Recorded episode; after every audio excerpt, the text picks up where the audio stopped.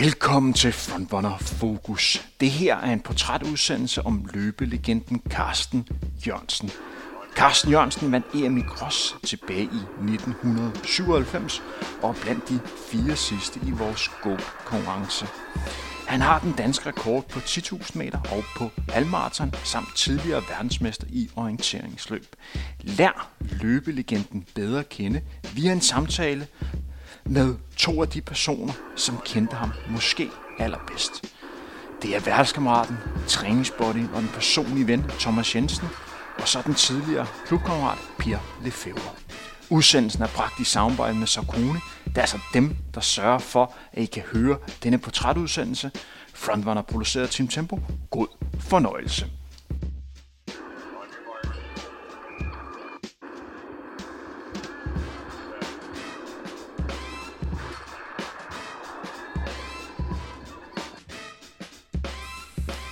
Goddag og velkommen her til endnu et afsnit af Frontrunner Fokus. Det vi skal snakke om i dag, det er, at vi skal lave en portrætudsendelse af en af de største løber, vi har haft herhjemme igennem tiderne, nemlig Carsten Jørgensen. Carsten er en af de sidste fire i vores goldkonkurrence, som vi har kørt her i, i foråret, sommeren 2020. Og da han er kommet så langt, så er det naturligvis på, øh, på sin plads, at vi lige lærer ham lidt bedre at kende. Så jeg har inviteret Thomas Jensen med. Øh, Thomas han er en tidligere sambo øh, med Karsten, mangeårig orienteringsløber. Vi sad lige og snakke om, han, om man kan kalde ham nuværende orienteringsløber, men skal vi ikke bare kalde ham orienteringsløber? og så har vi Per øh, Lefebvre med. Øh, per har, har løbet sammen med ham i Plovsterløberne og haft et, et tæt forhold øh, til Karsten igennem mange år. Velkommen til jer begge. Tak. tak. Vi springer direkte ud i det. Carsten Jørgensen, vi snakker om en mand, som har vundet Europamesterskabet i Gros tilbage i 1997. Han har lige danske rekorder på 10.000 meter halvmarathon. Men alligevel slår det mig, at han er en løber, som der ikke så mange, der kender. Er Carsten undervurderet? Øhm, I orienteringskreds er han bestemt ikke undervurderet. Øh, måske den almene kendskab øh, i den danske befolkning øh, er han undervurderet. Altså alle kender Henrik Jørgensen, med, men ikke så mange kender Carsten Jørgensen. Øh, jeg mener bestemt, at hans præstationer, også hans måde at være på i det hele taget, øh, berettiger ham til at være en, en kendt personlighed i dansk atletik også. Pia, når du øh, render rundt i, i løbemiljøet, vi skal jo lige nævne, at udover at du til daglig er, er flyveleder, er det korrekt? Det er korrekt, ja. ja. Så har du også øh, haft en del at gøre, både med Blåst og så det, det danske atletikland, så eller har din, øh, din verden inden for, for løbescenen. Når du snakker med andre løber, hvor tit nævner de Carsten Jørgensen? Det er ikke så tit, at det sker, og øh, jeg er helt enig med det, Thomas siger, at, øh, at taler man Jørgensen, så taler man Henrik Jørgensen.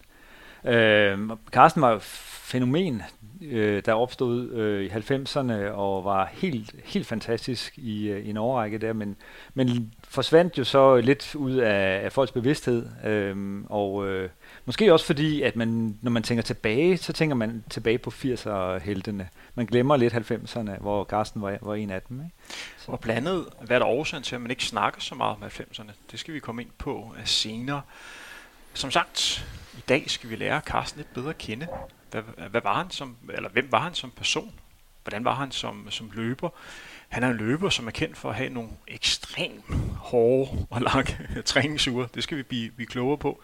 Men vi snakker også om en løber, som rent faktisk kvalificerer sig til det største mesterskab, noget kan deltage i, nemlig OL på 10.000 meter, men desværre ikke var i stand til at deltage på grund af en skade. Hvordan påvirker det ham?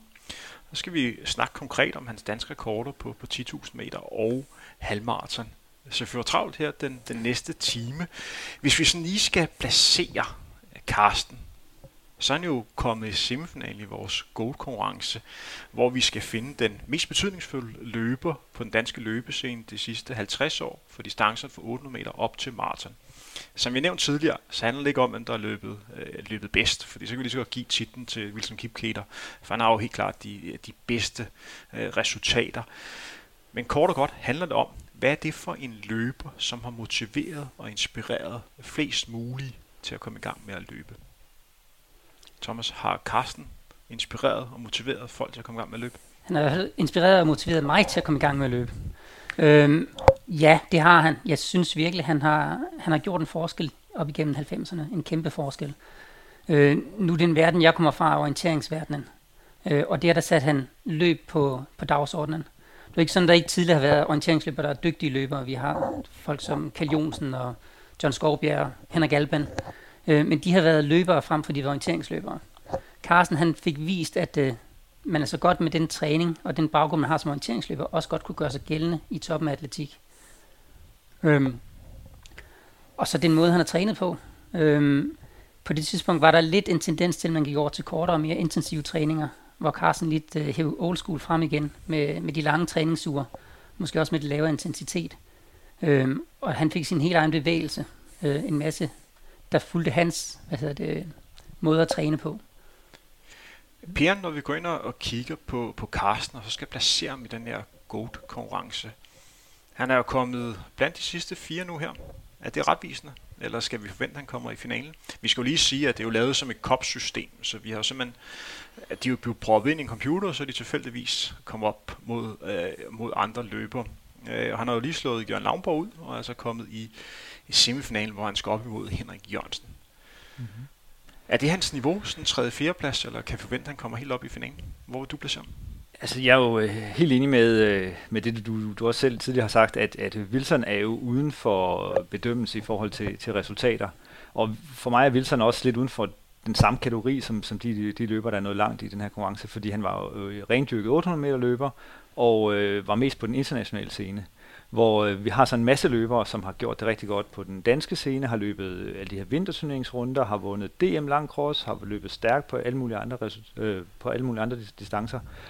Det, som for mig øh, skiller to af dem ud, det er, øh, altså dem, der er kommet langt, har jo alle sammen haft det. De har for eksempel vundet DM lang cross, de har løbet stærkt på 1500 meter, og så har de haft et eller andet outstanding resultat. Og der er der to, som skiller sig ud for mig. Det er Henrik Jørgensen og Carsten Jørgensen, i med, med øh, deres øh, fantastiske tider, og så Henriks, altså det man husker bedst er han sejr i London Marathon, og Carsten hans europamesterskab i cross. Så for mig er det nummer et og to af dem, som har ligesom har løbet almindelige løb på den danske almindelige løbescene. Så det er den moralske finale, vi har i den, den første semifinal? Hvis man ser bort fra Wilson, ja. Så, ja. Men kan Carsten slå, uh, slå Henrik? Nu sidder jeg jo med Carstens fanklub, så uh, mm. det vil jeg jo nok mm. mene. Men det, er det, det er en hård løber, han er op imod, Henrik Jørgensen. Ja, det er bestemt en rigtig, rigtig hård løber, og altså har al mulig respekt for Henrik Jørgensen, og jeg vil sige, at det, det er ikke nogen skam at tabe til ham. Vi må også heller lige uh, nævne, som sagt, uh, Carsten kommer jo som orienteringsløber. Thomas, kan du ikke lige kort rise op hans bedrifter inden for orienteringsløb? Ja, du bliver sikkert lige forpustet og snakke om de mange verdensmesterskaber, han har vundet. ja, og så, så voldsomt mange er det jo heller ikke. Uh, jeg spurgte ham lige, inden uh, jeg fortalte at jeg skulle være med i den her podcast, og spurgte ham, hvad han var mest stolt over uh, i hele sin karriere. Og det han nævner, det er hans øh, VM-guld i stafet i 1997 i orienteringsløb. Øhm, efter det, så kommer så hans øh, europamesterskab i atletik, eller i, hvad hedder det, i cross, øh, og han stod danske rekorder. Øhm, han har en bronzemedalje fra VM i 1995. Han blev nummer 4 individuelt i 1997, og har en fjerdeplads igen i år 2000. Øhm, så han har nogle flotte resultater, øh, men han har ikke øh, været helt op at ringe øh, i orienteringsløb, øh, som man måske kunne forvente med den, den baggrund, han har. Til gengæld har han løbet nogle rigtig flotte World Cups, og han har løbet nogle helt formidable stafetter for det danske stafethold. Er det normalt, at orienteringsløber kan løbe så stærkt på regulær øh, landevejsløb, som, som Carsten kunne, eller skulle Carsten så ud? Øh, han skilte sig rigtig meget ud i sin overgang. Øh, tilbage i 80'erne var der en række meget dygtige nordmænd, der dominerede øh, hvad hedder det, verdensscenen inden for orienteringsløb, som hed tider tæt på Carstens. Øh, men i Carstens tid, der var han ingen, ingen tvivl om, at han var den stærkeste rent fysisk. Hvis vi spoler tilbage til 1997, hvor Carsten opnåede sine flotte resultater, du har jo lige nævnt det, men hvis vi tager udgangspunkt i den her Europamesterskab triumf, øh, som blev vundet i en crossbane øh, lidt nord for, for Lissabon i starten af øh, december, det var et godt år for dansk mellem langdistance. Du havde Wilson Kikpeter, som startede året med at sætte indendørs verdensrekord i Paris. Så satte han udendørs verdensrekord op til flere gange. Han blev verdensmester, han var ubesejret. Så havde du Robert Kiplekat, som blev 33 og var den eneste i en årrække, der slog løbelegenden Hitcher Melkeruch. Og så havde du så Carsten Jørgensen, som løb øh, imponerende godt ved det her Europamesterskab, og endte med at vinde Per, hvordan oplevede du den dag? Kan du huske den? Jeg kan tydeligt huske den. Så, øh, så løbet live, og øh, havde også fulgt øh, forberedelserne, hvor det var frygtelig regnvejr dernede, og det var jo en voldsomt kuperet rute i forvejen. Men på grund af regnvejret, hvor øh, der var noget mudderskred på noget, så blev ruten endnu hårdere, for den blev simpelthen omgangene blev kortere og, øh, og endnu mere bakket. Det var en fantastisk oplevelse at se også. Der var meget fokus på, øh, på Dieter Baumann, stor favorit, øh, og han fører sig også frem i starten. Øh, ellers var det jo Spanierne og portugiserne, man regnede med. Og øh, Carsten fører sig ikke rigtig frem, før det begynder at blive hårdt halvvejs, hvor han så hver eneste gang, de kommer til de her bakker, hvor der især det var en, hvor, hvor man næsten skulle millimeter præcis placere fødderne de steder, hvor der var feste, hvor han så bare begynder at køre på, og så er de færre og færre til sidst. Ikke? Og, øh, og da han kommer ind i opløbet, hvor man tænker, at han ligger side om side med, med Klaas Nyberg fra Sverige, og Klaas ser stærk ud, og ned bagved kommer Sergej Lebet, farne med sin øh, vanvittige afslutning. Altså, der tænkte man, det var helt fantastisk. Og, og Carsten, han, øh, han bare holdt fast i den der spurt. Og selvom Klaas måske var ved at have overtaget, så kom han tilbage, og øh, 20 meter før kunne han række hænderne i vejret som europamester. Det var en helt fantastisk dag. Også fordi jeg var jo lige kommet til som klubleder i, i Blåsterløverne, så det er to år tidligere, så det var jo det var en meget stor ting at stå med lige pludselig. Det, det er noget med, at I har en testrute på lysløjpen i Holte, ja. hvor Carsten løb en fantomtid ja. 14 dage før han blev europamester. Ja. Kan det, du fortælle lidt om det? Det var sådan med, med Carsten, at hans tilgang til træning var meget praktisk anlagt. Det var, øh, øh, altså Thomas nævnte faktisk for mig, at, at Carsten, eller i orienteringsløbskredse, så man det som videnskabeligt, at han gik ind og tænkte, jeg skal løbe cirka 25-28 minutters konkurrence, så skal jeg også træne i cirka den øh, tid. Og det gjorde han så. Vi andre havde løbet dengang øh, to omgange. Det var 5 km, vi løb all out. Det var stort set vores basistræning om, om vinteren. Øh, men Carsten han tænkte, jeg skal jo løbe, eller må løbe 3 km, så passer det bedre med, med EM-distancen. Og det er lysløjpen i Holte er mindede jo så meget om det, der endte med at blive EM-ruten. Altså meget kopieret, hele tiden skiftende.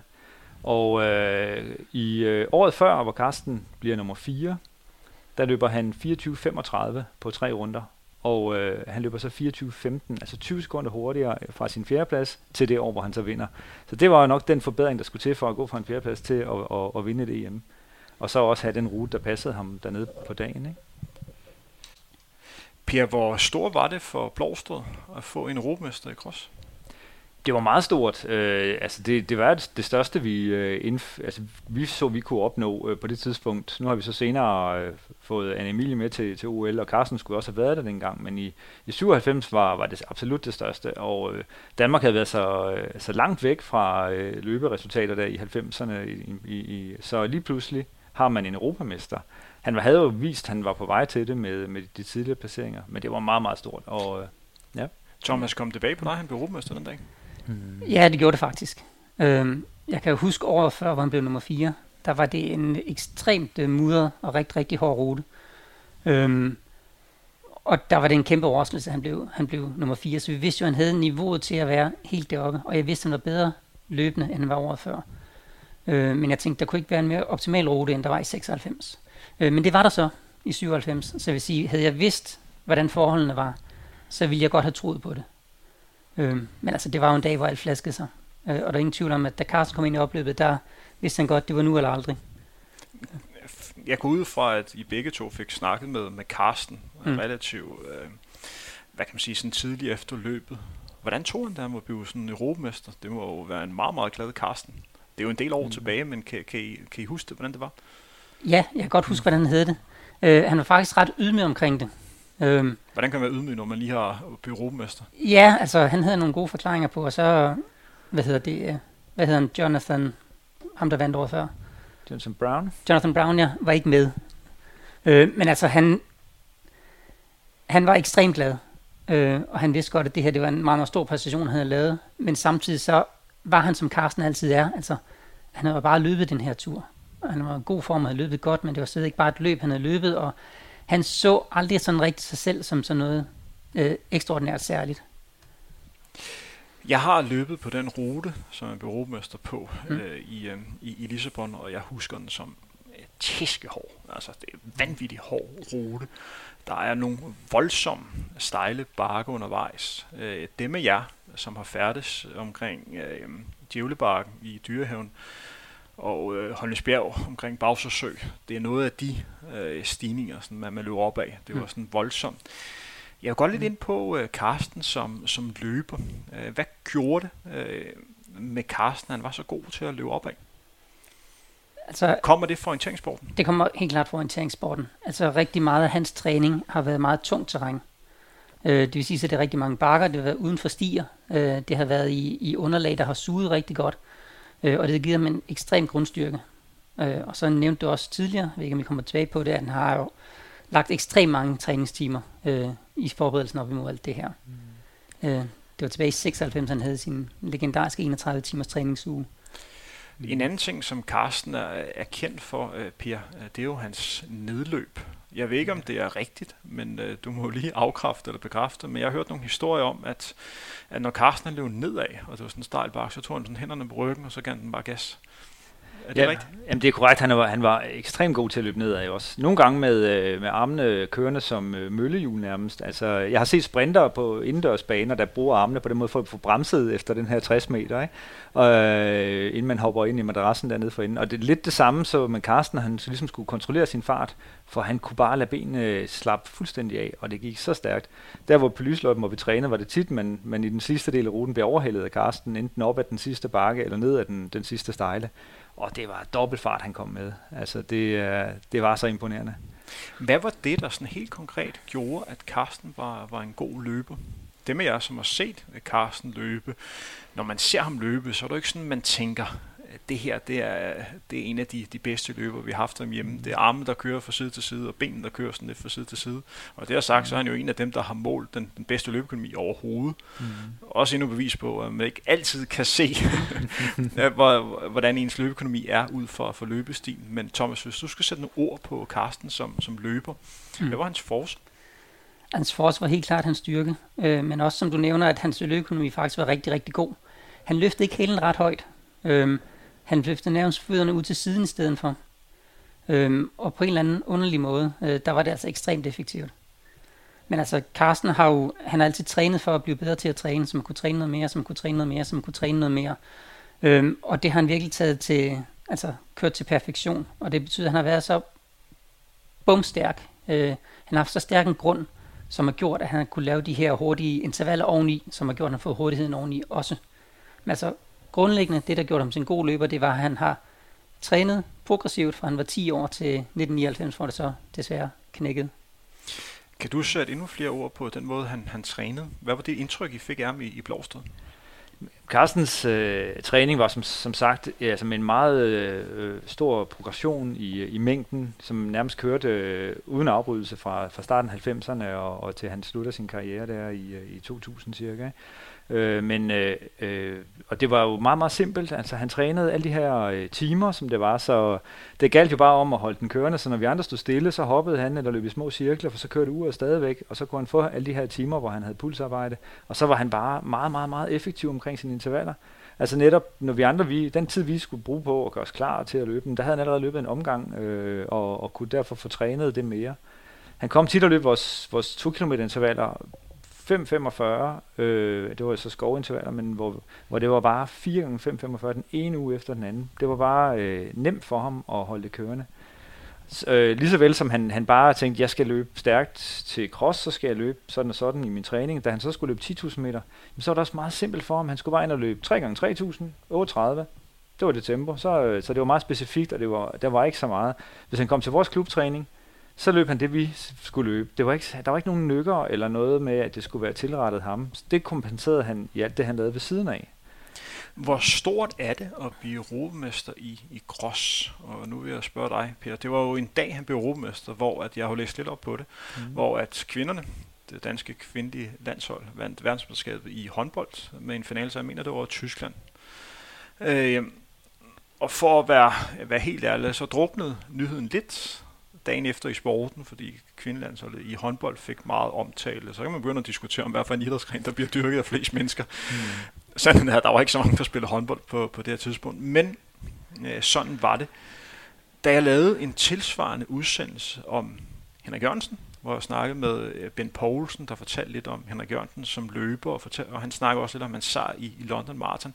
Han sammenlignede lidt med, da Danmark blev europamester i, i fodbold, og Bjørn Ries vandt uh, Tour de France. Hvor skal vi placere europamesterskabet for, for Carsten Jørgensen? Hvor langt skal vi op? Det hænger jo meget an på, hvordan man vurderer sportsgrenene i forhold til hinanden. Hvordan og, altså, øh, altså, vi er jo vant til, at atletikken kun kommer øh, øh forrest, når der er OL. Øh, så, så, så det er et, et europamesterskab i cross er en ret ukendt begivenhed, og det er et, et verdensmesterskab i orienteringsløb, jeg sådan set også. Altså Allan Mogensen blev det i 93, øh, og Carsten og Allan fik vel stort set samme opmærksomhed i medierne, synes jeg. Jeg synes, det er enormt stort, fordi inden for løb er det jo der, hvor alle løbere har muligheden for at møde hinanden.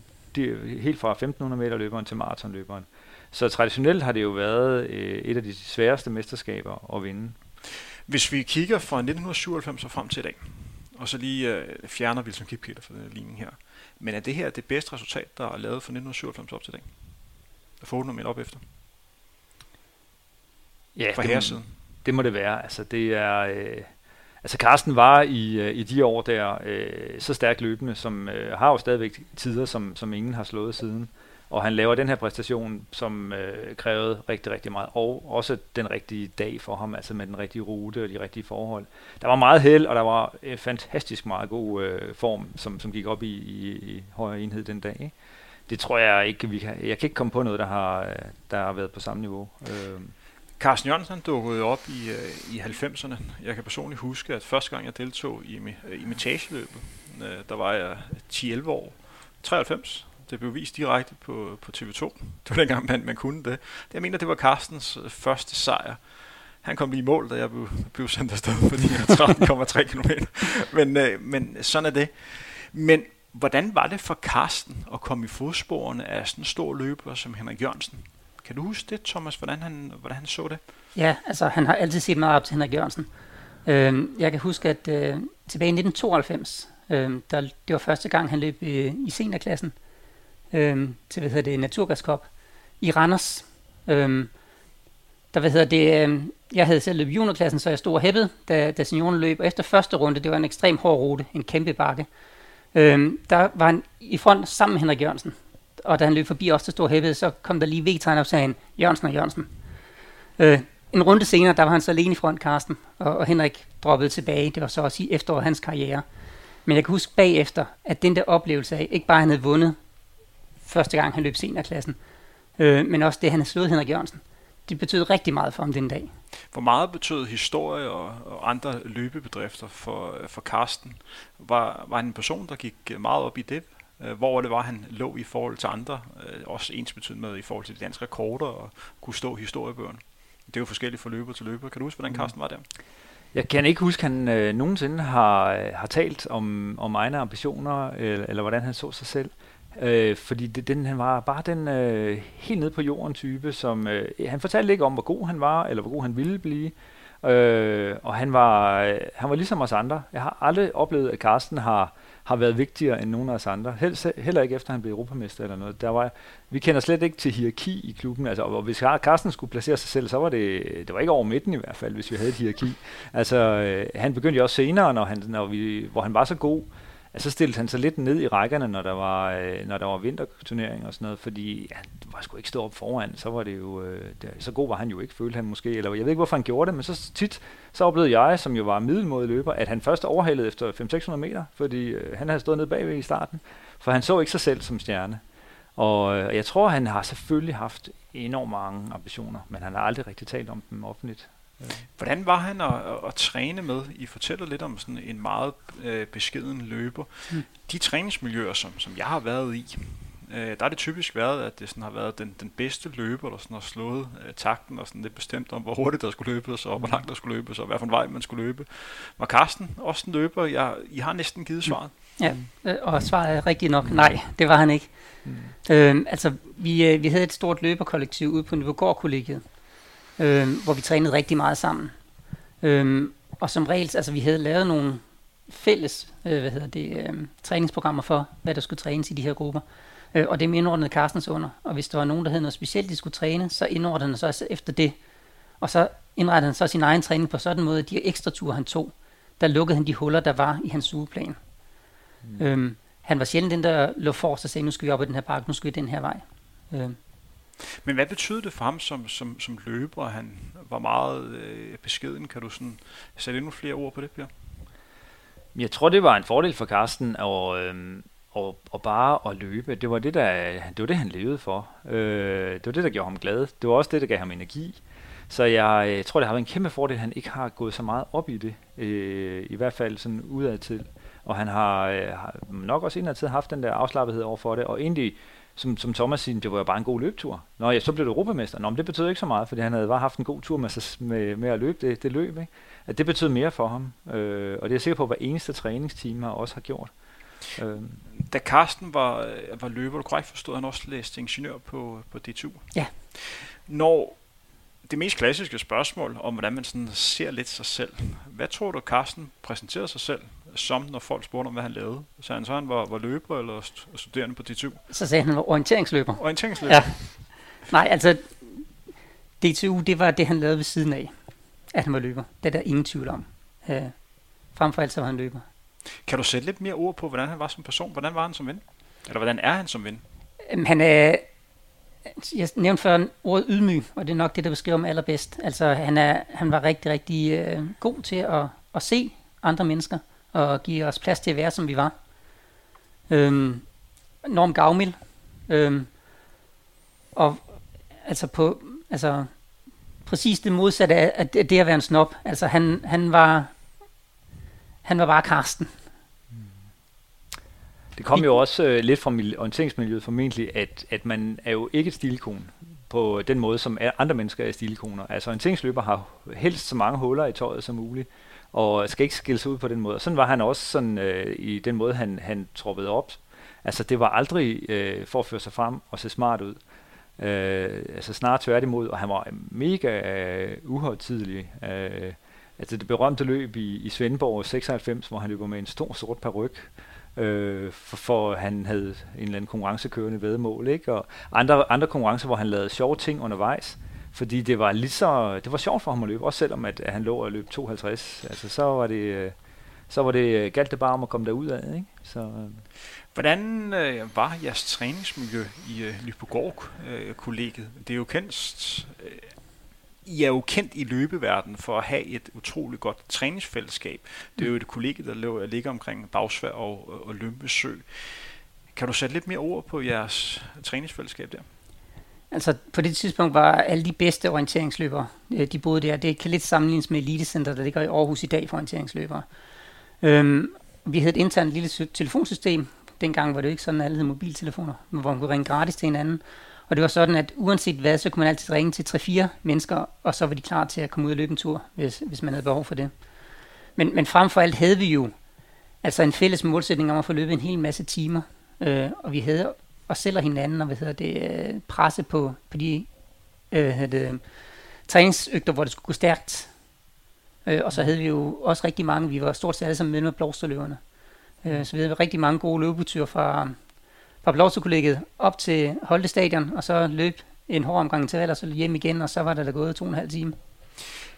Den her udsendelse er som sagt en portrætudsendelse af en af de største løbere, vi har haft i Danmark igennem tiderne, nemlig Carsten Jørgensen. Den er bragt i, i samarbejde med løbemærket øh, Sau uh, og det er altså dem, der sørger for, at jeg kan sidde og lave den her udsendelse i dag. En ting i forhold til det, øh, hvad for et mærke man løber i. Øh, det her handler ikke sådan specifikt om Saukone, udover stor tak øh, for, at de øh, vil støtte den her udsendelse. Men når jeg sådan tænker tilbage på, på andre løber, Henrik Jørgensen, New Balance, det klassiske øh, pandebånd, men det slog mig lidt, når jeg sådan tænker tilbage på, på Carsten Jørgensen. Jeg kunne ikke lige placere ham, hvad for et mærke han sådan hørte med. Hvad var det, hvad løb han egentlig rundt i, Carsten? Ja, primært i Reebok. Ja. Men det var fordi, at øh, formanden for Lovselønne på det tidspunkt, Axel Nielsen, han arbejdede for Reebok. Så han skaffede os en masse gode sponsorater. Øh, så det var primært det, han løb i. Så havde han lidt Nike til sidst i, i sin karriere. Men var det noget, han gik op i, hvad, han, hvad han løb i? Overhovedet ikke. Mm. Øhm, altså, hvis du prøver at se nogle af de gamle billeder fra nogle af hans første store præstationer, så er det jo store, tunge træningssko, han løber rundt og løber sine sub 30 10 km tider i. Øh, han gik ret meget op i, hvad han løb i. Der florerer jo altid en masse historier, især om de, om de gode løb. Sådan er det, historier har det med at blive bedre igennem årene. Men en af de historier øh, om Karsten, øh, det var, at han godt kunne finde på at møde op øh, til fællestræning i Blåsted, og så simpelthen bare løbe med, med de langsomste øh, løber, fordi han skulle holde tempoet nede. Passer det? Han gik ikke så højt op i, hvor hurtigt han skulle løbe i hvert fald. Så ja, altså han var ikke den, der lå op foran og pressede tempoet, både på, hverken på opvarmning eller afjoggen. Der, der tog han det stille og roligt, for det var ikke der, han skulle løbe stærkt. Øhm, og der går han måske nok lidt imod de der Arthur Lydiard-principper, som man ellers levede meget op til. Men øh, for Carsten var det vigtigt at få sine timer, og også fordi, når man løber orienteringsløb, øh, dengang havde vi ikke vores øh, GPS-ur, så vi kunne se, hvilket tempo vi holdt. Så derfor alt vores træning foregik i timer i stedet for i kilometer. Og det skal vi ind på nu. Som sagt, Carsten Jørgensen han trænede meget i timer. Han havde en, en baggrund som øh, orienteringsløber. Han blev, han blev trænet af OP, en legendarisk finsk træner, som også har været mellem langdistance øh, landstræner herhjemme. Nok en af de personer, der har haft mest energi overhovedet. Hvordan var forholdet til øh, OB, OP, Per? Hvordan mindes du OP? Jamen, jeg, øh, jeg lærte OP at kende, da, primært da han bliver øh, atletiklandstræner i øh, 99 hvor han jo var en meget, meget åben person, og, øh, og meget vilde øh, alle løbere i Danmark, og alle trænere, så han var virkelig meget, meget tilgængelig. Øh, men jeg har jo så også øh, så altså fra siden set ham så, som, øh, som øh, orienteringslandstræner, fra, som han stoppede med i 97, og så som, som Carstens personlige træner. Øh, hvor OP boede i Kolding, hvor Carsten jo tit skulle en tur til Kolding for at lave, øh, lave planer med sammen med OP. Så man kan sige, at OP øh, kom fra orientering og blev så atletik, og Carsten var jo med hele vejen. Øh, det, så det var, altså OP havde en enorm indflydelse på, på Carstens øh, træning og udvikling. Og var så altså også en virkelig, virkelig god for dansk atletik, da han kom til. Jeg har lige modtaget Sauconys helt nye Speed og Shift modeller, som begge er en del af Endorphin-familien, som også indeholder den populære Endorphin Pro-model. Endorphin Speed er Sauconys bud på en løbesko til den mere intensive træning, det vil sige til intervaltræning, temperatur eller til en omgang fartløgn. Skoen kan naturligvis også bruges til konkurrence. Jeg glæder mig personligt meget til at teste deres nye Speed Roll teknologi. Der skulle omfatte en nylonplade, der skulle være indbygget i mellemsålen. Jeg ser frem til at mærke, om den skulle gøre mig endnu bedre løbende. Jeg har desuden modtaget deres Endorphin Shift model. Der skulle være en god løbesko til de mange rolige kilometer. Altså til det, man kalder mængdetræning. Der skulle være gjort meget ud af støddæmpningen, så ser frem til at kunne bedømme, om det giver en mere skånsom løbsafvikling. Jeg glæder mig til at komme ud og teste de to nye modeller og kommer tilbage med mine oplevelser og holdninger, når jeg har løbet nogle kilometer i skoene. Nu tilbage til dagens udsendelse, altså den her portrætudsendelse af løbelegenden Carsten Jørgensen. Kan I sætte lidt flere ord på, på Carstens træning? Indtil videre er der blevet nævnt Lytjart, mm og mange timer, og så meget specifikke intervaller. Men jeg går ikke ud fra, at det er helt så enkelt. Kan I beskrive lidt mere? Ja, hvis jeg må sådan gå lidt tilbage til starten af samarbejdet ja. med OP. Altså han kom til Dansk Orientering i 1991. Øhm, og han fik ligesom rystet posen rigtig godt og grundigt. Øh, han indførte noget, der hed morgenjog, som var fuldstændig uhørt i orienteringskredse på det tidspunkt. Øh, og noget, der hed bakkehop, som man også hed for Arthur Lydiard. Øh, og prøvede at få nogle af de her athletiske træningsprincipper øh, med ind over måden at træne på. Øh, og en eller anden underlig årsag, så fungerede Carsten og OP sindssygt godt sammen. OP havde en meget øh, analytisk og videnskabelig akademisk baggrund, hvor Carsten havde den der meget simple tilgang, som øh, Per fortalte om før. Øh, men alligevel fik de der to ting til at gå rigtig, op, rigtig godt op i en enhed. Øh, så det blev en masse timer, øh, det blev en masse i noget tungt terræn, og det blev meget med fokus på, at øh, det, man træner, bliver man god til. Så når han havde en eller anden konkurrence, han skulle satse frem imod, så kiggede han meget på, hvad skal jeg være god til, når jeg løber den her konkurrence? Og så er det de specifikke ting, jeg træner. Mm. Hvordan, så, hvordan oplevede du hans træningspær? Den var jo altså meget, øh, meget synes jeg, mængdebaseret i, øh, i næsten 90 procent af det, eller måske 95 procent af det, og så ekstremt effektiv i øh, kvaliteten. Og så løb han jo rigtig mange konkurrencer. Jeg skal ikke glemme, at orienteringsløber er, er helt vanvittige med konkurrencer. De har weekender, hvor de, øh, hvor de løber jo øh, flere konkurrencer, man kan forestille sig inden for atletikken, hvor lange og hårde konkurrencer, og de har verdensmesterskaber, hvor alle stiller op lige fra, fra det korte til det lange. Og sådan var det i hvert fald dengang. Det er måske blevet lidt mere øh, specialiseret nu. Men der var, kunne godt være rigtig mange. Fire konkurrencer på en uge var ikke usædvanligt. Øh, samtidig med øh, en, en gang intervaller og, og rigtig, rigtig mange timer. Jeg husker tit, øh, altså jeg prøvede det selv sammen med Thomas et, et, et par gange at løbe, efter vi havde løbet hårdere øh, lysløjpeintervaller tirsdag aften. Så onsdag morgen, der stod den, øh, man måtte ikke løbe i Birkerud Hovedgade, men vi mødtes i Birkerud Hovedgade, så gik vi ud af Hovedgaden, og så startede to timers sparketur i Rudeskov.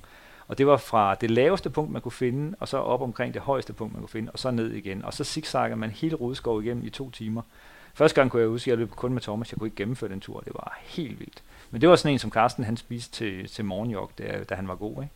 Så det var, det var mange lange ture. Det var ikke usædvanligt også, øh, har jeg hørt det, i løb fire timers ture. Og, altså det, øh, det skulle man jo også gøre, hvis man, øh, Carsten har været op på at træne over fire timer i gennemsnit på en uge. Ikke? Så, så skal der jo øh, jeg ved, fire timer om dagen i gennemsnit. Ikke? Så, så skal der lægges noget i det.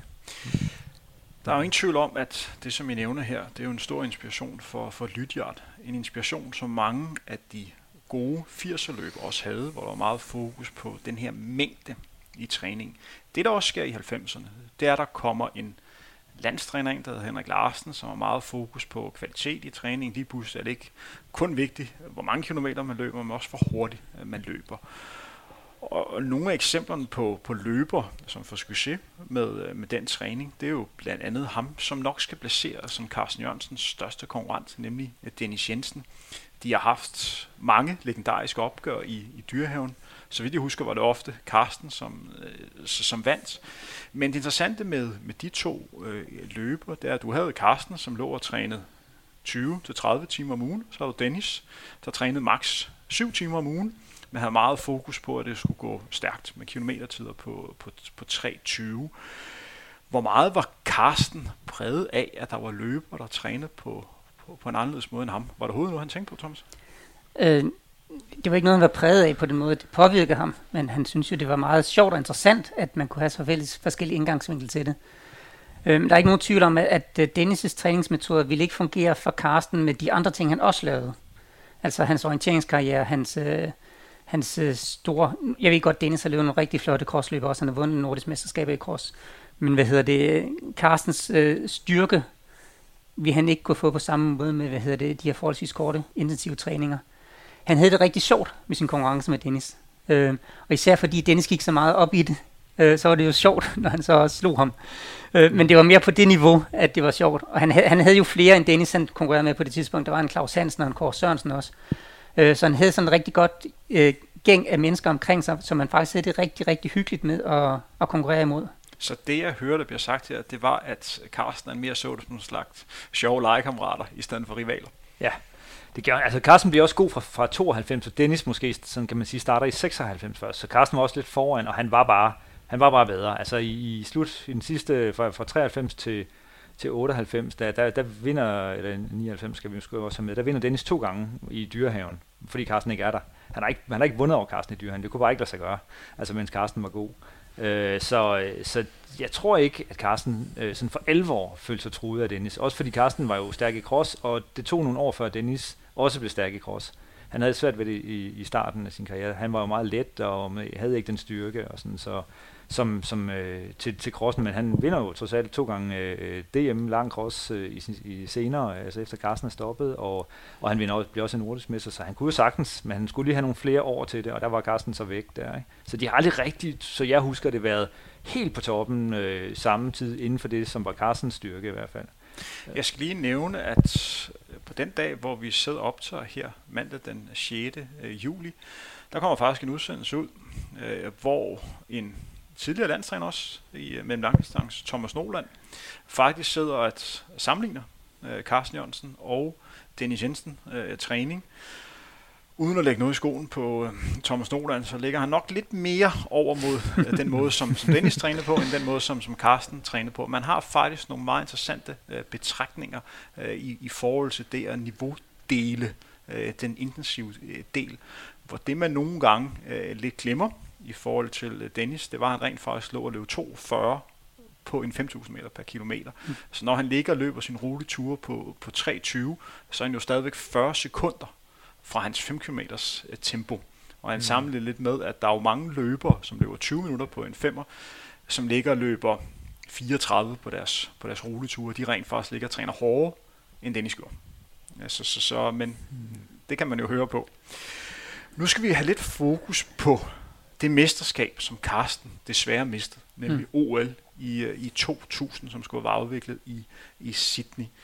Det var jo sådan, at var det i 98, 99, der sætter han dansk rekord på, på 10.000 meter, hvor han løber 27.54 og slår Henrik Jørgensens danske rekord. Mm. Kan du huske løbet?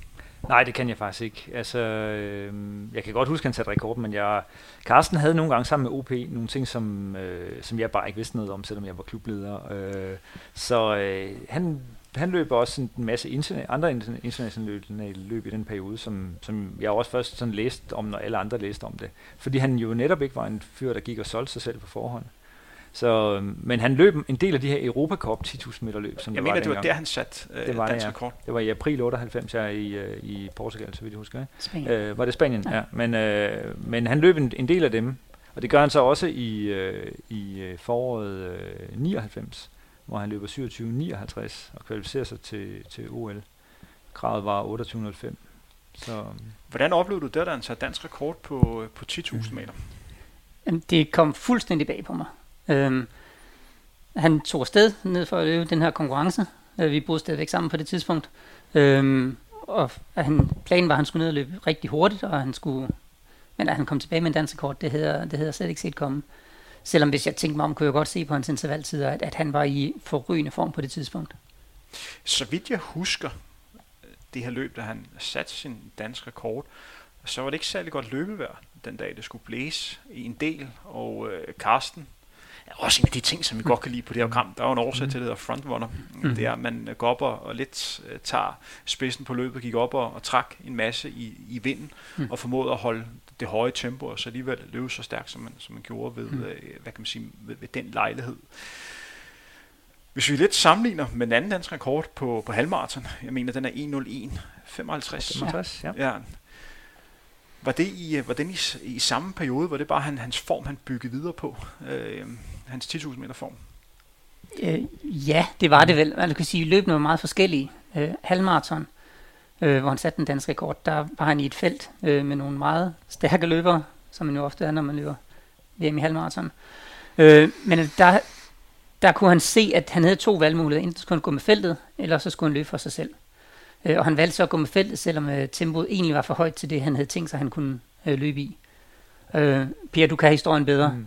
Men han taber lidt tid til sidst. Han er medfeltet cirka 10 km, og så kommer han til at ligge lidt på mellemhold, men indhenter en masse, og han passerer 15 km i 43.29, som er klart under den, den danske rekord. Øh, på 15 km? På 15 km, men, øh, men går så lidt koldt til sidst. Øh, ellers var han kommet tættere på 61 øh, lavt, ikke? men nu bliver det så 61 højt. 61. Han, han går ned, fordi han er simpelthen nødt til at, øh, at løbe med afrikanerne i starten for, for at have, have nogen at løbe med. Og det var han jo heller ikke bange for at, at tage det, det valg. Med til historien hører så også, at han havde rigtig ømme lår. Fordi ugen for inden havde han løbet et øh, 10 miles løb i øh, Irland, hvor øh, hvor, han, øh, hvor der er en del bakker, der er en del nedløb også, øh, hvor han øh, slår Henrik Jørgensens øh, 10 miles rekord med 40 sekunder. Han løber faktisk til tempo, der svarer til 43.05 på en 15 km. Det løber han i det der 10 miles løb. Og er øh, kun to sekunder fra Henrik Rammler, der vinder løbet. Han bliver, Henrik Rammler bliver senere to ved VM, altså ugen efter der. Men de der nedløb, som Carsten Jørgens burde have været god til med, med sin baggrund, det har simpelthen smadret hans lårmuskler, så, så ugen efter var han stadigvæk ikke fuldt restitueret, restitueret efter, efter det der 10.000, eller hvad hedder det, 10 miles løb, ikke? For det var også den periode, hvor han løb nogle, øh, han løb jo nogle fantastiske resultater. Jeg kan også huske en idéen var det i Japan, hvor han løb en imponerende øh, sidste tur. Øh, det er jo den her maraton, som delt op i forskellige etapper, hvor han løb noget af det hurtigste, så som var, var løbet ved det her ideen, hvor mange af de bedste løbere i verden på det her tidspunkt øh, deltog. Thomas, meget betyder det for, for Carsten, han stadigvæk har to rekorder på to distancer, som skal vi ikke sige det sådan, at det er nok ikke de distancer, der bliver løbet færrest gange af danske løbere? Nej, det, det betyder faktisk noget.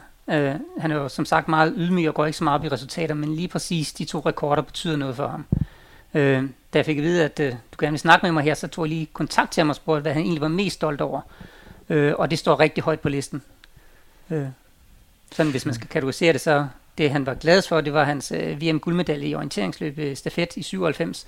derefter hans øh, EM Cross sejr, og så kommer de to danske rekorder. Så det er noget, der, der fylder meget af hans bevidsthed.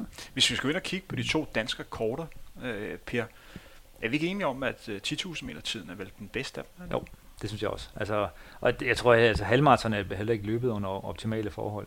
Og den bør også snart blive slået. Altså det, øh... Ja, der er, nogle, der er nogle løber, der er på vej frem. Øh, eller de har jo været der i et stykke tid. Det er jo Abdiulat, øh, Thijs Nihus og også nogle unge drenge, som er begyndt at, at, at løbe stærkt. Er Carsten sådan en, øh, en løber, der værger sig lidt over, at der er kommet nogle, nogle sko, der har en carbonplade, der gør, at man løber lidt stærkere? Vil det overhovedet påvirke Carsten? Overhovedet ikke, nej. Det er ikke noget, som han, han vil tænke på overhovedet? Nej, det, det er helt overvist om, det vil det ikke, nej. Øh, han er glad for og stolt over de rekorder i den samme tid, hvor han løb dem, og kommer nogen og slår dem, så er det sådan, det er, og så er det bare fint. Men det øh, viser alligevel, hvor god tid det er på, på 10.000 meter, er, at man kan sige, at ud over Dennis, er der jo ikke en anden dansk løber, der bare har været i nærheden af den tid. Hmm. Det det. Øh, og spørgsmålet er, om der, der kommer en inden for de næste par år, selv med, med sko, der, der kan hjælpe en, så er det stadigvæk en rigtig, rigtig hurtig tid. Og så mange europæiske løbe, eller europæiske født løber løber altså heller ikke under øh, de her 28 øh, minutter. Kan vi lige sætte lidt mere ord på hans forhold til OP, den her spredderbasse af en træner for, for Finland. Jeg kan huske, at på et tidspunkt var jeg afsted med ungdomslandsholdet, hvor han var, var landstræner. Vi var i, i Portugal, hvor på en eller anden mærkelig årsag blev jeg placeret på værelse sammen med ham og Thomas Noland. Jeg ved ikke helt, hvad en 18-årig dreng skulle lave sammen med de, de to landstræner der. Det var faktisk øh, i det område, hvor, hvor Carsten var blevet europamester i cross, og der lå vi og, og trænede. Mens vi var nede, så øh, slår Finland Portugal i fodbold 4-1 i Portugal. OB han er selvfølgelig ind og se den alene. Og han ringer hjem og er mega stolt over, at Finland har vundet. Og han ringer, har der nogen, der er med i byen? Nej. Så vælger OB, så han går i byen. så han kommer bare hjem. Uden trøje på. Bare mave kommer han bare ind og vækker stort set hele hotellet, kan man bare høre den her glade finde, der bare hamrer afsted. Altså, øh, og det er sådan, han er ligeglad med, at man vækker hele hotellet. Han er bare, han er bare en glad mand. Der var bare, ja, der var bare god karma øh, hele vejen rundt. Hvordan var deres forhold? Det virkede lidt som om, de bare var gode kammerater. Ja, det var de også. Altså, det var, de, de var et lidt umage par faktisk, øh, men på en eller anden måde, så klikkede de bare sindssygt godt sammen. Og OP har betydet utrolig meget for Carsten. Altså, han har virkelig lyttet til, hvad Olli Pekka har sagt til ham. Øhm, Carsten er også en festfyr. Øhm, det er ikke fordi, han går ud og drikker sig fuld hver eneste weekend, det gør han bestemt ikke. Øhm, men der er altid gang i den der, hvor han er. Og han kan rigtig godt lide at, at lave sjove ting, og det kunne OP altså også godt. Hvordan så du deres forhold? Jeg kender det ikke så godt, for at være, for at være ærlig. Jeg, jeg, det ved jeg ikke så meget om egentlig andet, end, end jeg, hvad jeg sådan har oplevet med OP. Så altså, kan jeg sagtens forestille mig, hvor perfekt det har været, for de var øh, de afslappede typer begge to. De har, de har passet rigtig godt sammen. Altså uhøjtidelige, øh, åbne over for andre, helt ned på jorden. Selvom at man var landstræner, så var OP jo øh, altså en guttermand. Ja. Per, du er jo træner i, i Blåstedløberne, som, som Carsten har, har løbet for, og du har jo også været en del ind over en anden af Blåstedløbernes øh, store øh, løber, nemlig Annemile Møller. Hvor meget det betyder, at der har været en, en løber som, som Carsten Jørgensen, så på nogen, nogen måde har, har vist vejen? Det har betydet, at øh, siden dem øh, midt-90'erne, hvor øh, også vi havde stærkt kvindehold, øh, der vandt øh, vinterturneringen, og vi får de her stærke drenge, så har vi jo været vant til, at vi kunne tiltrække og udvikle gode løbere. Også i, senere op igennem øh, år 2000 har vi jo Rasmus Henning i klubben i en periode. Vi har Jamie Stevenson fra, fra Skotland, som også var verdensmester orienteringsløber og sådan noget. Og dansmester i cross. Dansmester i cross, ja, og så videre. Så vi har, øh, vi var vant til, at der var dygtige løbere, der kom, og det er vores træning er meget, meget åben og, og meget nede på jorden, så som alle kan jo, kan jo komme der. Så det har egentlig ikke, da, da Anna kom, var, var det egentlig bare meget naturligt, at der var en. Det har så for hende været, været meget sjovt, at, at de eneste danskere, der har taget medaljer og har vundet det her individuelt øh, øh, EM Gross er jo så for blåsterløverne. Det tror jeg, hun er lidt stolt over. Hun er en del af en, af en, af en række af succeser, kan man sige, ikke? selvom der, der gik over 20 år. Hvad er det for en kultur, man gerne, og identitet, man gerne vil skabe i, i blåsterløberne? Kan I sammen sætte nogle, nogle ord ind på, øh, ind på det? Jeg har selv været en del af, af Bagsvald Tiklub og, og Sparta Østerbro, og jeg tror, at øh, hvis man snakker om identitet for, for Sparta, så nok mere, at den intensive del af, af træningen typisk er der, er der fart over feltet, øh, både på den ene og den anden front. Hvad er det for en identitet, man har i, i Plovstrød? Er det øh, meget, der skal ud og løbes i, øh, i skoven, og, og vigtigt at være, øh, være gode der? Ja, altså vi bruger naturen meget, fordi vi har den jo lige udenfor, så, øh, så det er en del af os. Og så også det her, det her åbne miljø. Vi plejer at, også at, at træne meget på tværs. Så vi har jo øh, helt unge, der træner sammen med, med de allerbedste, og vi har masters herrer, der kommer og løber med, som, som måske i andre, i andre klubber vil, vil få deres eget hold. Altså, de er velkomne hos os. Vi kan godt lide at have noget, øh, en sko, øh, stor gruppe, hvor, hvor vi så er flere trænere på, der kan dele det i, i forskellige niveauer. Så, så vi også får det her kammeratskab på tværs. Det er også vigtigt, tror jeg, i, i en amatørklub, at man øh, har nogen, der, der kan ligesom være ambassadør for at bringe det videre, at det er fandme fedt, vi har den her Anna Emilie, der løber OL, og vi har den her Carsten Jørgensen og så videre.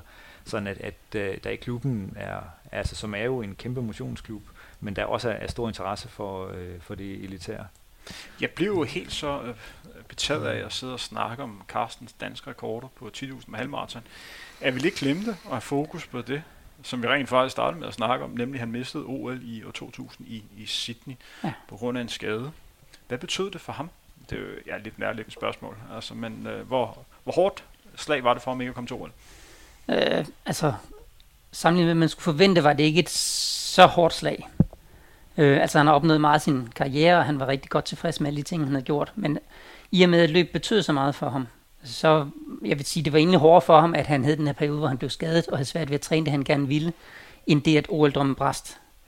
Øh, oprindeligt ville han faktisk gerne løbe maraton øh, øh, til OL i 2000.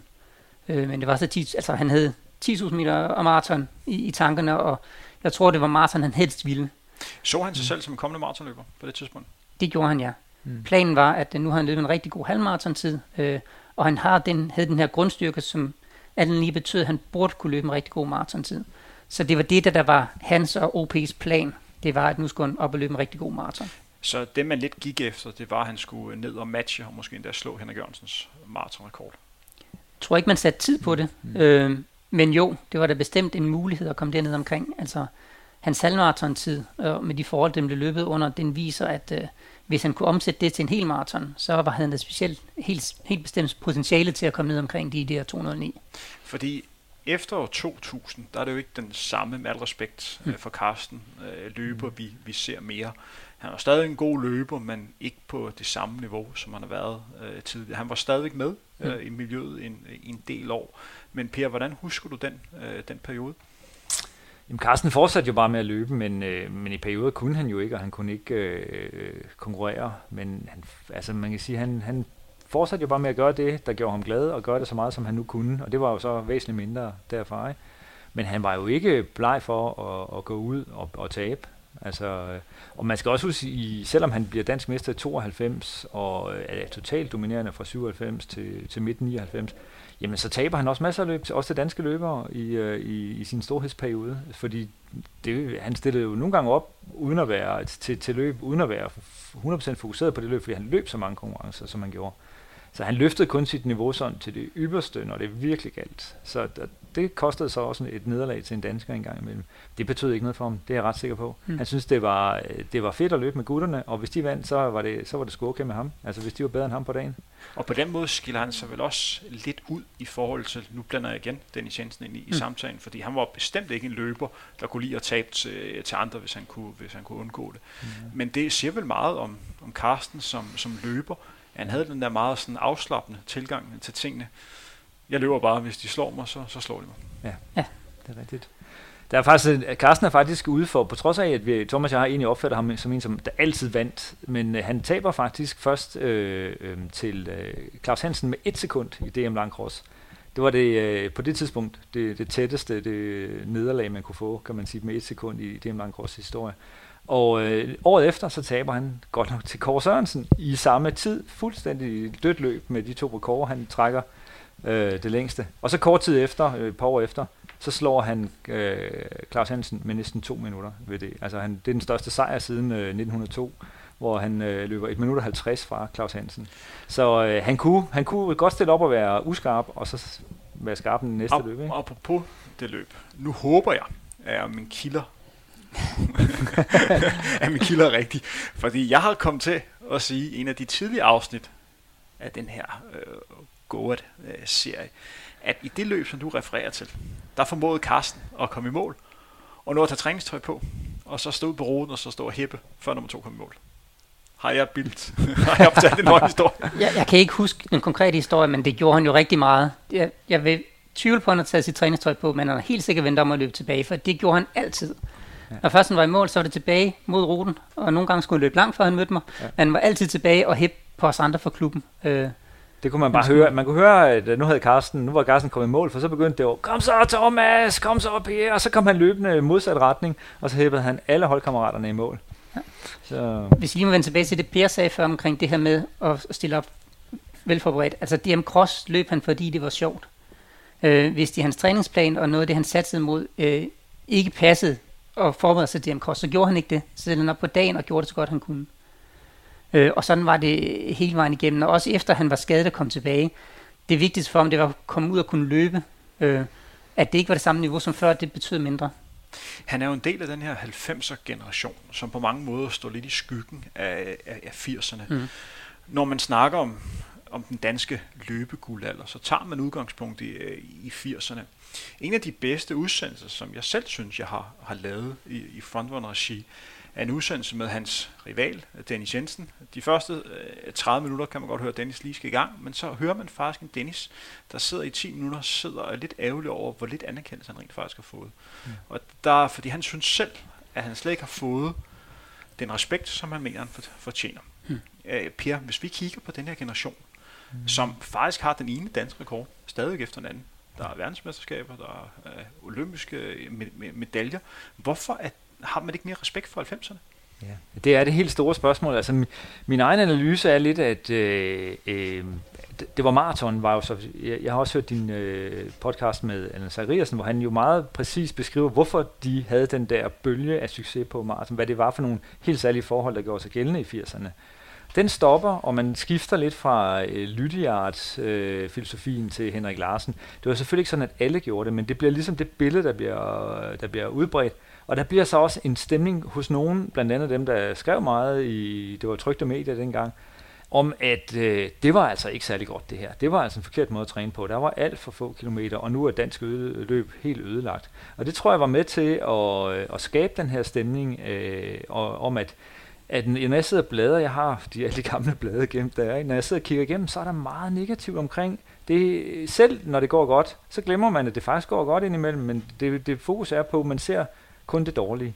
Øh, og og det, det præger nok, at man aldrig rigtig fik, øh, fik klappet nok af de her 90'er-drenge. Øh, Øh, vi har set, altså der var jo Wilson og Robert, som jo altså fantastiske resultater, vi aldrig har set lignende. Øh, men der var også de her fire danskere, hvor vi har nævnt øh, Dennis og, og Carsten, måske med, med øh, helt på toppen. Men der er også en Claus Hansen, der stadigvæk har den anden rekord på, øh, på 10 km. Og så var der en Kåre Sørensen, som... Øh, som indimellem slog de andre. Ikke kendt for noget særligt, men der var de her fire især, plus en masse andre selvfølgelig. Og, og det her hold, de bliver rent faktisk, der er øh, maraton, verdensmesterskab i maratonstafet, EKD'en, øh, inde i København i 1996, hvor de kommer og bliver øh, vurderet til at være det 14. 14. stærkeste hold, og de løber en fjerdeplads hjem. Øh, seks mand. Det var meget, meget højt niveau, og Carsten går på sidste tur, går han ud efter Walko Bakila, en af Harald Gebrselassis øh, soldater der, som havde løbet 12.57. Ham går han ud bagefter, og så løber han bare op til ham, og han tænker, jeg skal sgu da have den bronzemedalje. Så, øh, så starter de et kapløb på den, øh, på den sidste 7 km øh, tur der. Ikke? Og det var, øh, det, var, det var virkelig, virkelig gode drenge. Vi bliver, Danmark bliver udtaget til Shiba Ekiden i Japan fra 94, og så konstant op igennem 90'erne. Øh, og det gjorde vi, fordi vi var det bedste, den bedste løbenation i Skandinavien. For det var en kæmpe ære. Der var prestige i det, der var penge i det, der var faktisk overskudsøkonomisk at deltage derude. Øh, svenskerne har der ikke været til, og nordmænd har der ikke været tilfreds med, at det var Danmark, der fik den plads. Men det gjorde vi, fordi vi var rigtig, rigtig gode. Og for gode placeringer, den bedste, som der var Carsten med i 98, der blev vi syv, og det var et, et verdensmesterskab for, for nationer. Øh, uofficielt selvfølgelig, men det, det var sådan, det blev regnet. Ikke? Ligger forklaringen, at der ikke blev performet på samme niveau på maratondistancen, som der blev gjort i, i 80'erne? Er det simpelthen derf, øh, derfor, at maraton er kongedistancen. Vi skal lige nævne, at Carsten rent faktisk prøvede at løbe maraton, men havde en, lad os sige, en, en knap så god oplevelse. Blev han ikke lidt skadet undervejs? For jeg mener, det var et løb, hvor han lavede ud i sådan noget 1.04-1.05 første halvmaraton, mm. og så øh, løber 21 på, på den næste. Og det er med al respekt for dem, der løber 2.25 på maraton. øh, så er det, et, jeg tror ikke, det er en tid, som, som Carsten tænker tilbage på, og tænker, det er det min bedste tid i karrieren. Nej, og det, det var på et tidspunkt, hvor han ikke var i form til at løbe maraton. Øh, og, men han gjorde, som han havde gjort før, øh, dengang han var i god form. Han gik ud i det tempo, der skulle til for at, at få den tid, han gerne ville have. Øh, og forskellen var så, at da han var rigtig god form, så kunne han mod alle os holde det, og det kunne han så ikke her. Mm. På et eller andet tidspunkt, så skal vi have en lidt større snak om den her øh, glemte generation, øh, Per, den her 90'er øh, generation. Men vi bliver også nødt til lige at komme ind på to emner, inden vi skal lukke ned i dag. Først og fremmest en aftryk øh, i sporten. Hvis man skal lave den store historie på over en dansk løb, hvad skal der så stå om, om Carsten Jørgensen? Altså, Carstens aftryk, det er jo primært øh, inden for orienteringsverdenen. Øh, det er der, han virkelig har sat sit atletikaftryk. Øh, men ellers så skal det være, at øh, han var en... Øh, han lagde en fantastisk træningsindsats. Øh, han blev utrolig stærk. Han viste, at øh, danskere godt kan være med på de her øh, crossløb øh, på høj, høj international klasse. Mm. Det er vel det, han har sat sit største aftryk på crossen. Ja, så synes jeg, at hans, hans uh, tilgang, altså hans ubekymrede øh, og hans øh, altså tilgang, altså tilgang både til træning og til konkurrencer, hans øh, gode humør, han var altid en spagsmag. Jeg kunne godt lave sjove ting også undervejs i konkurrencer, og øh, gjorde det ikke mere øh, alvorligt, end det behøvede at være. Samtidig, altså nogle gange kunne man skulle undre sig over, at han kunne løbe så stærkt, og så tage det så afslappet. Men, øh, men det, det kunne han, altså det var helt fantastisk. Men det var jo også fordi, det, det, var, det var måske ikke så vigtigt for ham, øh, det der med, hvad, hvad folk tænker om det eller noget. Han havde det bare sjovt ved det, ikke? Så, øh. så læren lidt af, af Karsten, det er den her afslappet til, til sporten, mm. og så bare rent, øh, bare gå lidt med med dagen, og gå lidt med, med fornemmelsen. Ja. ja, og så indførte han udtrykket fuld morfar. Ja. det bliver du lige nødt til at, det bliver du lige nødt til at nævne. Fuld morfar, det er det, man giver den, når man giver den fuld gas øh, når man ikke holder noget som helst tilbage. Så det var tit hans forklaring øh, på, når han, for eksempel når han løb op og lukkede hullet der på IGD'en sidste tur. Mm. Øh, planen var, at den skulle bare fuld morfar. Ja. Hvad laver Carsten i dag?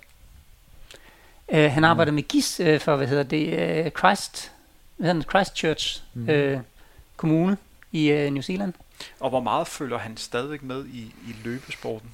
Øh, han gør et kæmpe stykke arbejde for, hvad hedder det, uh, New Zealands orienteringsforbund. Så altså på orienteringsbanen følger han rigtig, rigtig godt med. Mm. Øhm, og altså, man skal snakke med ham omkring gode sæt, der er blevet løbet i Danmark, øh, atletik, så har han også hørt det. Så han følger det med på sidelinjen. Men øh, mm. hans fokus er på at, at få løftet New Zealands orienteringsforbund, og det er der, han ligger alle sine kræfter. Og hvor lang tid har han boet i New Zealand? Ja, ja prøv faktisk at tænke over det lige inden du kom, fordi jeg tænkte spørgsmålet måske kommer, jeg kan faktisk ikke huske det. Var det 2002 eller 3, han flyttede ned, tror jeg? Altså jeg havde læst et sted, at han først rigtig øh, flyttede i 2006, men han begyndte jo at bo dernede. Øh, jeg tror, mm. det helt store, hvor han forlader Danmark, det, det er nok i 6, men han, mm. han startede jo der for to af, ja, og, mm. og bo dernede det meste af, af tiden. Ikke? Mm. Han var hjemme en kort periode for nogle år siden, hvor han jo så selvfølgelig også stillede op i, øh, i vinterturneringen og, og havde øh, nogle drablige øh, opgør med Henrik Lav i mastersklassen, som jo også var en af dem, der løb i 90'erne. Der. Men hvor Carsten er jo lige fuldstændig ligeglad med, at han tabte med flere minutter til Henrik Lav nu her i mastersklassen, fordi han var bare med, fordi det var sjov. Ikke? Altså, så, så, øh, så det, det, er sådan, det er sådan, han er. Ikke? Altså, og så var han vennernes ven, altså at kunne løbet var ikke vigtigere, end at øh, end der, der, der var andre ting. Jeg husker første gang, jeg sådan var ude til en konkurrence, der kom I fra, øh, og alle orienteringsløberne havde været til øh, Allan Mogensens bryllup op i Södertälje og op i Stockholm. Har kørt hele natten fra Stockholm, sejlet til Frederikshavn, kørt ned til Holstebro, og så stillede de op, og Carsten han vandt det der øh, crossløb. Ikke? Mm. Øh, han havde kørt bilen, så kunne jeg forestille mig sikkert. Altså, eller var det dig, Thomas? Jeg ved det ikke. Ja, men, vi, vi skiftede sådan lidt, og vi fik lige en 3-4 timer i bilen før løbet men, start. Men det var det, men selvfølgelig kom man det, selvom man skulle uh, udtages. Det var også et udtagelsesløb. Der. Selvom man skulle udtages, så skulle man selvfølgelig være til stede til det udtagelsesløb, men man skulle også være til sin bedste uh, løbekammerats bryllup. Så, um, så sådan var det. Mm. Jeg kan huske mit uh, første store internationale uh, mesterskab. Der var Carsten også med. Vi er tilbage i 2001 i Schweiz i Tour. Jeg skal løbe junior EM Cross. Øh, Carsten Jørgensen og Christian Olsen skal løbe senior EM. Det er kun også træner med, OPR med som, øh, som landstræner. Det første, jeg lagde mærke til omkring Carsten, jeg havde aldrig mødt Carsten før, men det var en løber, som jeg så op til hans resultater. Talte for selv, når man er ung løber, så ser man selvfølgelig op til, til de bedste vi er i lufthavn, og jeg tænker, jeg skal da lige have noget lidt at spise, før jeg skal afsted. Så jeg går op i, øh, i Burger King, og hvem sidder der? Der sidder Karsten, og så siger han sådan, det er dig, der er Henrik Thiem, er det ikke? Kom herhen, kom herhen, jeg skal lige have lidt at spise. Min landstræner er ikke så glad for, at, at jeg sidder og spiser her. Men kan vi ikke holde det mand med os to? Og så sad han der og spiste nogle, øh, sad han der og spiste nogle burger, og han var bare i total vinderleje hele vejen igennem.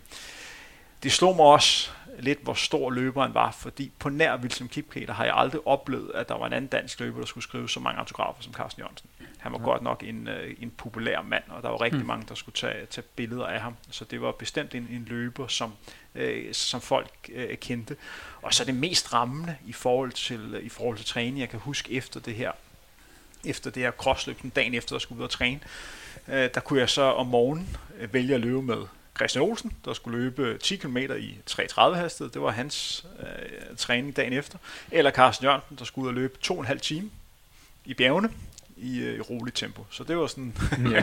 35 minutter hårdt arbejde, eller 2,5 times øh, sightseeing. Ja. Jeg tror, jeg valgte at sove længe. Men øh, det var mit første indtryk af, af Carsten ja. Jørgensen. Thomas og Per, er der ting, vi mangler at ja. nævne om Carsten? Den, der er lige en enkelt ting vi simpelthen bliver nødt til at, at komme ind på, inden vi, inden vi lukker ned. Hans kælenavn. Hvad var det, han blev kaldt? The Moose. The Moose. Ja. Kan du lige fortælle, hvordan han fik det fantastiske navn? Øhm, det er første gang, der blev nævnt noget i den øh, stil, var rent faktisk øh, til det føromtalte løb i øh, Randers fra 1992, øh, hvor Peter Bistrup, han skrev, at han løb som en gazelle, og det blev korrigeret i atletikken til, at han løb som et elstyr. Øh, og det blev taget lidt til, og så spredte det sig langsomt, og så pludselig så kaldte alle ham for Alien eller The Moose. Øh, det bliver sagt ved EM Cross i 94 eller 95, mm. ikke, hvor han meget chokerende er oppe at tage en føring. Og who's that guy? Mm. og hvor han så også bliver kaldt uh, The Moose. Uh, mm. uh, så der var det allerede kommet til Eurosport på det ja. tidspunkt. øhm. Og drenge, inden vi lukker ned, skal Carsten vinde den her konkurrence? Er han den løber, der har motiveret flest til at komme i gang med at øh, løbe? Er det deroppe, man ligger? Altså, det, er, det, er, det er nogle svære, øh, det er, det er nogle svære sammenblandinger af, af, ja, af vurderinger. Ja. Ja. Og det er, øhm. den her konkurrence er lige så officiel som en 10 km mm. PR på GPS-ur. ja. øhm, jeg synes, det var rigtig, rigtig sjovt, han vandt. Øhm, det er nogle rigtig hårde navne, han er op imod, og ikke for at forklare Allan Zachariasen, som er en fantastisk løber og har gjort en fantastisk indsats også efter sin karriere som løber, øh, for at motivere andre til at, at komme i gang med den her sport og, og excellere sig. Så for mig at se, at Henrik Jørgensen og Carsten Jørgensen, de to helt store navne inden for langdistanceløb. Øh, og på hver deres måde, så synes jeg, at de er de bedste. Øh, og vi som Kip Keter, vi snakker med før, altså hans, hans resultater kan man jo ikke sætte fingre på. Men det er om, at det kan måske være en afslutning. Mm. Hvis Carsten skal ryge ud af den her konkurrence, mm. er det vel den bedste mand at ryge ud? Ja. Absolut. De to, øh, ja. ja. Må jeg slutte med en lille, en lille sjov historie? Selvfølgelig. Carsten øh, var kendt for sin Faxe Kondi, og den skulle være rystet, så der ikke var noget som helst kulsyre tilbage. Den skulle være helt flad.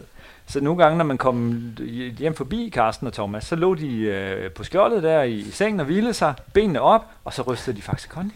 Fordi de skulle have godt med øh, brugsløs faktisk Kondi på lager. Og øh, da Carsten så skal til at kvalificere sig til øh, OL i år 2000, der er han sådan lidt han havde jo ikke rigtig den der manager. Altså, han var jo helt rendyrket øh, amatør. Og han havde jo brug for penge, han havde brug for det ene eller andet. Så han spørger mig, sådan, jeg skal finde en sponsor. Tror du ikke, hvis jeg ringer til Faxi Kondi og fortæller dem, hvor meget Faxi Kondi jeg drikker, så vil de da tage mig. Øh, det grinte lidt af, og så siger du kan da prøve. Men jeg tror, de har Brian Laudrup i forvejen. Fik han faktisk godt det? Nej, jeg tror aldrig, han fik ringe. Må jeg også afrunde med en lille historie, som du så kan klippe væk, hvis uh, Vi elsker historie. Vi ja. elsker historie. Uh, første gang han var til uh, World Cup i orienteringsløb, uh, der dengang var det lidt tradition for, at man holdt nogle små fester. Øhm, og allerede inden første konkurrence havde der været en lille fest, der Carsten blev en lille smule bedukket, og han underholdt hele bussen godt og grundigt. Øh, og så på et tidspunkt der, i slutningen af busturen, så var nogle af de svenske piger kommet op til Allan Mogensen og havde sagt, øh, ham derhen, at det er sådan en, der bare med for underholdet. Han skal rent faktisk løbe. Øh, men det fandt de ud af bagefter, at øh, han kunne rent faktisk også godt løbe.